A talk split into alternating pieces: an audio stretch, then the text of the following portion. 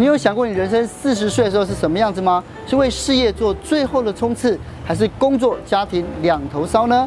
台湾有一位四十一岁的教官，在一百零五年之后，我会去检视他，哎，有没有被错杀的股票，或者说本一比基期相对较低的个股。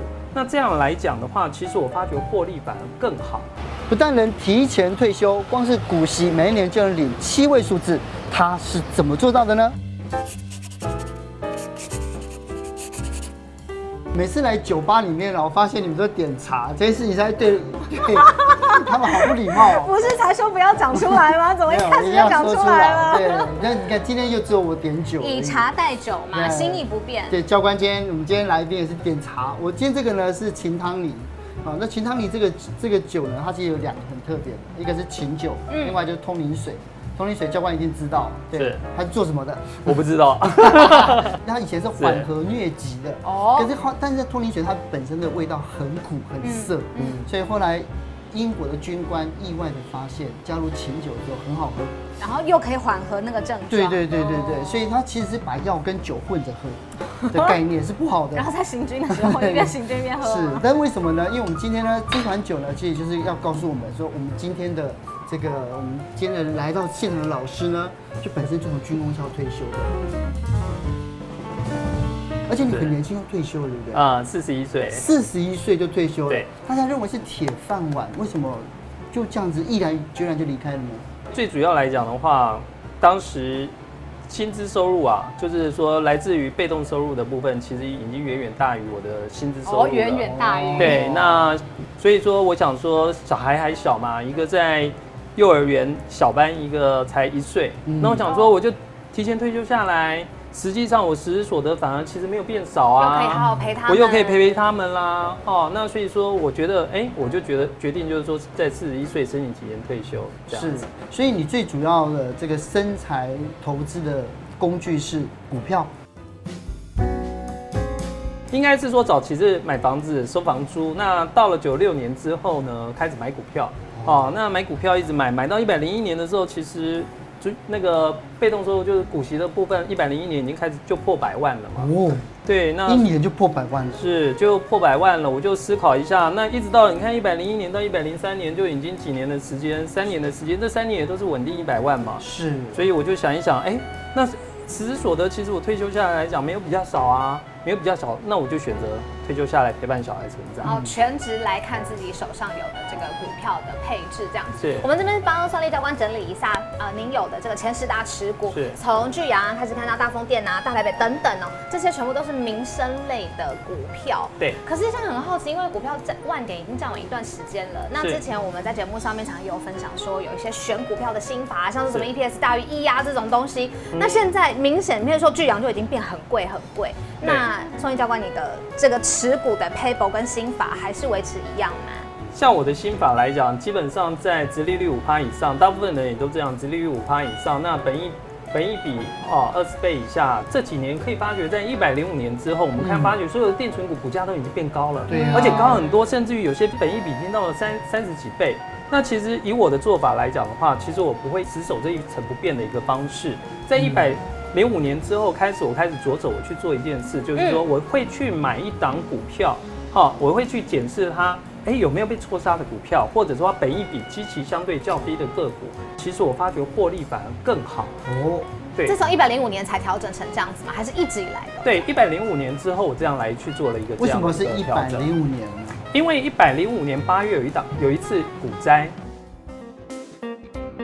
那一次我买了。台气电这档股票，我买了三十几张股票，买在二十点一到二十点七，它一年给我一千三百块的现金股息，哎，那那那一次它就是因为被错杀，好，那包含就是说后来还有一个所谓的云豹假车案，云豹假车案，中心电机我买十六点九元，嗯，好，它目前大概是二十元左右，是，好，那其实包含像万汽也是一样哦，它有被错杀，为什么？第一季所得税的问题，是，好，那我们可以来后面我们来看看哦。为什么我会建议，就是说，当景气循环，其实景气循环股不是不能买，那可是万七它是属于包租公股，来，包租公股的意思，非常的特别哦。哎，包租公股它就固定收租的哦。你知道这家公司一年赚四亿吗？一年赚四亿，只有二十个员工，哎，二十个员工，每个员工每年帮他创造两千万的收益，哎，这你是老板高不高兴？高兴啊！那如果调调涨工资，你？会不会难过？不会哎，愿意。因为为什么？重点是你二十个人，你能调多少嘛？对不对？基本工资调到一百四，调到一百五，能调多少？好，那我们来先来看，它今年 EPS 零点零一元，第一季零点一 P 零一元哦。哎，有没有获利衰退百分之八十九？怕不怕？怕不怕？怕不怕？很多很多投资者就赶快出清了，怕死了，大家就拼命卖。可是我今年啊，为什么它会今年会成为我前十大持股？因为我今年拼命买。为什么？我们先来看它这张表。它的税前盈余啊，它的税前盈余相较去年的税前盈余，什么叫税前？还没缴税前，还没缴税给政府钱。嗯、今年的税前盈余，第一季税前盈余相较去年税前盈余怎么样？是成长百分之八点多哎。嗯。今年第二季的税前盈余，相较去年同期成长百分之四点二二，还没缴税之前都是大赚，比去年还赚。那为什么第一季的 EPS 衰退了？最后衰退了百分之八十九？因为他缴了，他赚了一百块，缴了九十六块的税给政府了，所以是税金缴太多的原因哦。税金缴太多了，哦、所以你看他第二季有没有？第二季的税后，虽然他的税还稍微高一点，第二季的税后衰退是不是少很多了？可是他的税前，刚刚我讲到，他税前盈余还是成长的啊。再来，我们来再来看下一页。哎，各位有没有看到？这就是他的财报。很多投资人呢，为什么像刚刚哲青有问我说，哎，投资人。你建不建议他们看财报？其实，当你看财报的时候，你就发觉了一件事。哎，你看税前净利千万、十万、百万、千万，税前净利九千五百万，相较去年八千七百万是成长的。对呀、啊。可是呢，哎。赚了九千五百万，缴了八千七百万的税给政府，中华民国政府是湖北吗？不是嘛？这个是因为递延所得税，还有今年税率调整的关系哦。啊那因为所得税法的课税基础跟财报的课税基础两个是不一样，这是以前赚的钱暂时还没缴税，今年集中第一次一次缴啊，所以造成的一次性的差异。那第二季以后来讲的话，就整个就恢复正常了嘛。好，我们来看这个是第二季的财报，有没有？嗯、第二季财报税前净利赚一亿四，去年同期赚一亿三。各位，我们来看看今年上半年税前赚两亿三，去年税前赚两亿二，是不是成长的？只、嗯、是因为他缴了七十二趴的税，通通在第一季所造成的。是，所以说，像我为什么会买这种股票？其实我今年买这种股票蛮多的，万企只是其中一档。我今年还买了一档。缴税缴了一百零五趴了，赚一百块缴一百零五趴哈。那最近我最近我拼命买哈。万企目前有什么租赁？他这边都收租的，洛基中华大饭店、金华酒店、爱尔达科技、青友，哎，这种饭店一租租几年？至少十年。嗯，是对不对？哦，万年大楼也是他的，再来，成品也是他的。另外还有电影电影院啊，是。那像这些电影院暑假就。非常好赚，所以像七八月的营收就成长。所以说，我觉得投资就是，哎，我喜欢投资这种包租公股哦哦，不管景气好不好，哎，你要缴租，你还是要缴，是这种这种行业，对。对可是呢，就是因为有时候就我们在看在选股的时候，就有一些股票看起来很便宜，那很多很多老师在存股告诉我们存股概念的时候，就是。便宜进场，然后就抱着不要放，死抱。这是你应该要去思考一件事，就是说，今天你这个投资的这个标的，我应该要稳定，获利应该要稳定，获利稳定，对，获利稳定，或者说能够往上成长。那你不是说今天你必须要去判断一件事，现在还有谁去买导航手机、导航机？没有，没有啊！我手机拿出来，Google 的地图，对不对？就是哎，想去哪里就去哪里，还不用钱。所以你看，奇銨科技。它每年年年亏损，嗯，只要手机 APP 能够开发出来的东西，这种产业它没有未来，哦，为什么？我自己也在写手机 APP 耶，拼图拼一拼就拼了一个 APP 出来啊，那这样，那这样来讲的话，只要手机做得出来的手机，现在谁还去买电子计算机？是不买嘛？所以你必须要去思考，它可能获利往下衰退的时候。你要不要死抱？你必须要去研究它还有没有未来。它如果是一个没未来的，你就不要再去加码。可是我们我们会错误的投资，无论是财务还是感情，就是因为我误以为它有未来。对，我们综合很多情报之后，我们觉得它有未来。对不对？就是我想陈兴哥的意思，应该就是问说有没有什么总结的归纳，是真的说好，一定到了该处分这些存股的时候。一般来讲的话，我有三个条件。第一点就是。当本益比高达二十九倍的时候，通常我会处分我的持股。我处分过两次大规模处分，第一次是叫巨阳，第二次叫日友。我为什么处分日友这一档股票？日友我六日友我是五十四块买的，五十四块买，当它到了一百五十四的时候，按照当年的本益比高达二十九倍，高达二十九倍，我就把它干嘛？我觉得二十九倍，二十九倍换算它的殖利率，大概赚的钱给你大概只有三。三趴多，三趴左右。那这时候我就把它处分掉，处分掉十二张，获利了一百二十万。那我就把它去买进了一档低基期，嗯，那今年股息领八点五趴。哦，那所以说，我觉得基本上我就会在二十九倍本一比的时候，我去处分掉一档股票。因为其实一档个股来讲的话，它你买进之后，你还是必须要去关注它。那这时候，比如说它这个产业是不是目前遇到了红海？好，比如说我们来看这一档。这档股票叫做新宝，哎，你有没有注意到新宝这档股票，从二零一六年开始，年年的获利开始衰退，年减多哎，好，开始在衰退。它为什么会衰退？其实，像以我在龙潭我们家那边附近我所看到的合作金库，他们以前的保全系统，我记得他们是用新宝，嗯，现在都已经换成什么叫做天威。以前我们出去不管去 Seven 或者去哪一家的提款机，你都会看到上面贴中心保全跟。星光保全，嗯，你现在看到的就是不多了一个叫天威或者良福保全。为什么？因为国内有一百八十家的二线保全公司。哦，那这些保全公司它通通去竞标那个台银的台银的叫做共同供应契约，只要是所有的公家机关的话，按照这个就是他们均一价可以任选一家公司，不用去再去招标。哦，所以。天威保全今年上半年的获利增加三倍，嗯，好，那他也用杀价竞争的方式去抢新宝，嗯，好。当这一个产业已经到了一个红海红海的时候，你就必须要去思考，我未来，啊，未来它如果不是一次性的，未来杀价不会缓和的话，因为这一百八十家全台都在抢，对啊，好，所以这时候你就必须要考虑你要不要处分掉它。是，那另外还有很多朋友会提到，就是说，哎。按照法令，它的规定是天然瓦斯，它是单一地区只能有一家。对啊，它是绝对有。在台北，我们就用这家。它是绝对有护城河的。天然瓦斯来讲的话，它的获利是很稳定。没错，它在本业的部分获利是非常的稳定。嗯。可是呢，哎，大台北瓦斯它是一个啊，教官看好细哦。我们来看，它真的很看进去。大台北瓦斯它是一个哈五十亿股本的公司。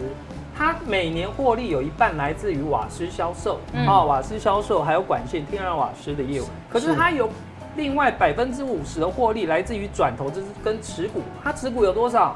股本五十亿的公司持股有五十亿的股票哦，所以就是等于他跟他资产一样多哎。所以你说他是金融，他是瓦斯公司还是控股公司？他是控股公司。是啊，所以当这些控股公司的时候，他账上持有中华电呐、啊、什么振兴呐，有很多的股票。但这些股票有些是属于景气循环股哦。你现在还原金融海啸的时候的股价，它的账面持有的五十亿会减半哦。好，所以它就会影响到它的获利，这样子。所以我觉得任何的一个投资来讲，你还必须要去了解一家公司的获利结构。教官，你刚才跟我们讲了很多心法嘛，那其实坊间上面还有更简单的口诀，就是告诉你说啊，EPS 到了多少以下，几季之后就立刻要出手。那教官怎么看这样子的准？Okay. 一般来讲的话，坊间我们所常看到的就是说，当 EPS 衰退的时候，连续衰退两季，哦，三率衰退的时候，这时候我们就把它处分掉。对，那这时候你就是检视完财报，它不是一次性的，它可能是本业本业的。这种情形来讲的话，通常我们就把把它处分掉，嗯、算是比较一个稳健的一个方式。所以教官也是采用这样子。那基本上我不会这样做哦，因为因为因为为什么？第一点，我买的我买的相对便宜，而且其实我在估值的时候，我就已经会先去预估十年，我不会只看一年的高点，我会去我会去用十年的平均价值。十年哦，对，是过去十年还是接？我会用过去的十年，因为原则上有些有些行业它是景气循环。景气循环，你通常人家会追高杀低，好，那以我来讲的话，我基本上我不会这么做，好，那我我会跟你讲说，坊间这样做是 OK 的，是是很稳健的。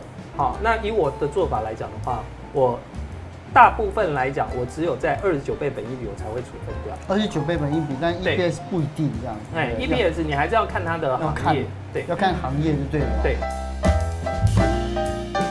江湖上人家称叫做叫算力。不是，他不是算，不是不是教官，是判官。判官，对啊，就哦教我们怎么样去看这样子，就哎怎么样能够让最少的钱去做最大的投资效益。好多角度可以切入。对，那其中有一个是呃，当然就是呃纯股嘛，对不对？教官有存股，对不对？对。那另外一个就是教官其实他有两大心法，一个就是借券，对对，借券用借券来套利。另外一个是房屋增贷，然后来进行是投资嘛，对不对？可是我听了，因为借券是一个好的方法吗？借券是一个完全几乎完全零风险的，有这么好的方法？我零风险，因为不相信，因为我买股票都是长期投资哦，我长期投资，我买进股票之后我就信托给银行。那其实借券它借券是这样子，当你把股票透过信托出借给。要借的人来讲的话，外资外资借券，它要提拨百分之一百四的担保，百分之一百四十，跟你借一百块要提拨一百四十块的担保。所以，当这样的一个机制下来的时候，你是完，即使你股价往下跌，跟你都没有关系。你除了领股息，你还怎么样？其实除了领股息，你还领借券收入。哦，嘿，所以我平均收入来讲的话，平均借券收入大概是在两趴到七趴。是啊，曾经一个月在一百零五年。一月最高的时候，当月单日出借一千两百万，两趴来计算就二十四万一年。借券区分成两种，散户就用双向借券的出借，出借股票来讲，它就是没有最低手续费的问题，是就是实领百分之七十五。那如果是信托出借来讲，信托出借的方式是我股票出借了以后。那有最低手续费一百块，好，那总收益率来讲，大概也是百分之七十五。所以一般投资人，我会比较不建议他说，一般的投资者，除非你是大大大额的，你透过信托给银行或者券商，由他们来帮你做出借。如果是一般的散户来讲的话，那你一张就可以出借喽。嗯，好，所以你股息照领，啊，你像日有这一档，日有这一档，我之前。之前股息大概领六趴嘛，六趴出借息七趴，等于十三趴，哎，一年就十三趴。哦，好，那所以说一般来讲的话，外资出借它不见得哦，外资跟你借股票，它不见得要放空，它有些它不不是要放，它有些是因为可转债的因素。哦，为什么我这样讲？就是说，因为可转债，当我现在可有一档股票，它发行可转债，我的巨阳就是这样的，啊它有发行可转债，当你发行可转债，它可以转换成现股。转换成现股，中间这个价差就必须要先透过跟你借股票，在高档的时候把股票卖掉，哦，一个礼拜之后现券拿回来还你券，哦，中间来赚价差。所以大致上借券来讲，它是完全没有风险，你完全不用担心。尤其我们长期投资，我们都是以稳健的价格，低档的时候我们就已经存股了。嗯，嘿。可是如果借券的话，这样子是安全 OK，零风险。对，唯一要注意就是手续费嘛，会不会扣太多吗？我刚刚提过了，嗯、手续费在信托借券来讲的话，它最少是一百块。是，所所以当你的借出借的费率低，借期短的时候，这可能会造成你的借券收入没办法 cover 你的手续费的收入，哦、这时候可能会有负担。那这时候你就选行库就很重要，像我的信托行，他就告诉我。没关系，这个倒贴的我们帮你吸收哦，所以这很重要。很重要。如果信托的话，你要问清楚。就信托的话，就要问清楚。对。可是呢，另外一个，我觉得这个听起来就很有风险的事情，就是增贷。对。房屋贷款去增贷，然后转投资吗？当我的把我的房屋出租给人家，租金收益大概是五趴，那对我而言来讲，这这笔死的钱就固定五趴。是。然后把它增贷出来，哦，我把它增贷出来之后，买稳券的定存股。我举这一个例子哦。就是我跟银行增贷一百万，二十年期，那以军工价来讲，大概是两趴，两趴每月本金加利息要缴多少钱？二十年期房贷大概是五零五八元，每个月只要缴五零五八元哦。嗯。可是呢，我们来看，我拿买进殖利率六趴的股票，但是这股票不是随便买，你说六趴你就买，重点是稳定嘛。是。好，六趴的股票年领六万的现金股息，相当每个月五千块哦。嗯。哎，可是我们这样来看哦。像银行真这每个月要缴本金跟利息五零五八，每个月平均收五千块的现金股息，中间差了五十八块，是不是就一杯大杯打铁的咖啡的一个价格？啊、我就每个月省下一杯咖啡，二十年以后，这个还是继续每个月贡献你六万块的现金股息嘛？嗯，啊，所以当我们跟银行签下来，就跟银行借下这一百万的时候，这一百万就变你的嘞，而且二十年以后继续帮你。啊，帮你缴息，嗯、我觉得非常不错啊。是。那我想观众朋友就会很好奇，说到底什么样的人才可以去做这种增贷套利的状况？它的前提是什么？它的重点在于，就是说我们要去，很多人会跟你讲说，哎、欸，我教官，我可不可以增贷？其实重点你要有稳定的现金流，对不对？以我的负债来讲的话，我负债占我资产不到一成呢，我每年的股息收入远远大于我每年要缴的本利和。所以稳稳定的现金流的意思，有可能是。固定收入，对，有可能是你的房租，就是其他租金的收入，这一定要一笔固定的。你千万不能无本负债啊！基本上有些人说教官，那个我现在去借了，我下个月又缴不出钱。对呀。那这种人你就不应该投资嘛。再来一件事就是说，其实我也是投资了六年以后，我对我的标的非常的清楚了。清楚以后，这时候我对我标的非常清楚以后来，我就可以去选择。啊，比如说昨天有朋友跟我讲说，他说他国巨亏了五六十万，他现在能不能去增贷套利？我说，你不借钱买股票，你都没赚钱了。你借钱买股票，这时候你只有加速你的灭亡啊，对对不对？啊，我们来看一下哦，哎，现在粉丝有一些问题要来问的哈。老师，很多人说投资零零五零跟零零五六不用做财报，投资比较不会变壁纸。请问老师有推荐零零五零跟零零五六吗？对哦，零零五零、零零五六听起来就更稳啊。零零五零我是建议。没有时间的朋友可以去哦，没有时间。看呐，对对，你没有你没有时间看财报啊什么？是是是，零零五零零零五零，它没有面对整体像九七年金融海啸这种系统性的风险，基本上它动态，它它它就会去帮你调整掉嘛，哦，就是它太弱留强嘛，哦，所以零零五零基本上是 OK 的，是是。哦，所以这种投资方法就适合就是无脑投资术，没有时间又没有时间的投资术这样子哦。那零零五六呢？因为它的 EDF 的架构它不太一样，它主要是强调高股息，高股息，但是高股息有些是它在产业它是逐渐走弱的。哦，哦，所以跟零零五零它是挑前五十强，是完全是不一样的方向。如果相较之下，就是哎、欸，如果要更稳健的话，对，我觉得零零五零会相对稳健，啊，是相对稳健的问题哦。好，那我们看一下第二个问题。我想请问，最近全球开始进入升息周期，那教官的房贷套利方法还适用吗？有没有什么额外需要注意的地方？嗯，全球的现象，在个股的部分来讲，其实是还有机会的。其实现在有很多的股票，它的股价是比。金融海啸时期，九七年金融海啸时期还要低的哦。哦，那这些里面有没有好股票？好，我想这这个是值得我们可以去探究。其实还是蛮适合。但是在九七年金融海啸那个时期，你如果要在那个时期增贷来讲的话，那个时期是随便挑都是八趴以上啊。你看我手里面持股比重很大的那一档叫做大风电，我金融海啸时期买才三十块。哦，刚刚讲到大台北瓦斯，我当时买才十七块九。哦。那时候是随便挑都有，但是还是适合，就是重点，这有没有能不能找到这档个股？如果找不到，我情愿等待。哦，哦，我不需要说去为了赚那个一趴，有些小资族带了带了那个去做信贷贷四趴，结果呢赚个。五趴的中间赚一趴，那么辛苦干嘛？你就等下一波金融海啸来就好了。对啊，所以如果没有好的对象，我们就宁缺毋滥，就先等。怎么对着我讲呢？知道，知道，知道。嗯。好，来来来看看下一个问题。老师有提到自己的存股中有存那些景气循环股，那现在有那个中美贸易战，想要问一下有没有哪一些标的，就是可以这趁这个时候进场赚价差的？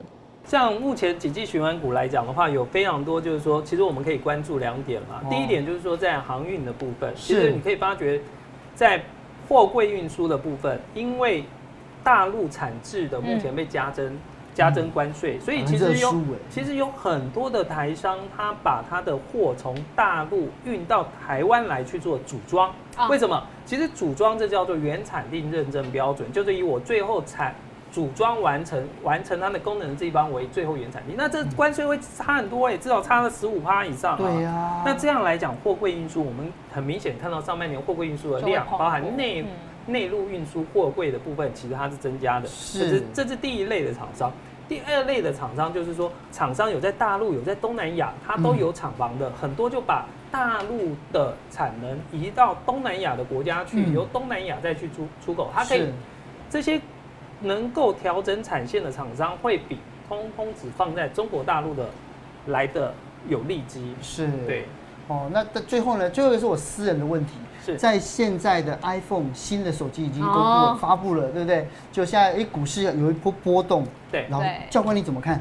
以我来讲，我不太喜欢 iPhone 的，哦、因为我不用 iPhone 啦。哈、哦，嗯、那你说这做产业部分来讲，其实电子业它就这样一阵子的需求起来，它整个整个其供应链其实它整个会拉，没错。可是当需求下降的时候，它就是一个循环嘛。那像这个股票，你就不要在一个新闻出来之后你才进去，你应该在之前低基期就能够去进场嘛。哦、那我不太喜欢电子产业，是因为电子产业它的折旧非常的快。对啊、哦，一个电脑来讲，可能过个半年，那个价格就杀很多了。那其实就会造成一些损失。还有，当你的技术没有能够跟上新的世代，是哦，那这时候来讲的话，那你。追高反而会容易获得很大的亏损哦，这样子。今天谢谢教官，谢谢教官，哦、学到非常多，谢谢，谢谢。对啊，而且下次我们也来好好来看一下，我们应该来做一集怎么看财报的，还有大环境的趋势，财报可能要十八堂，一集不够。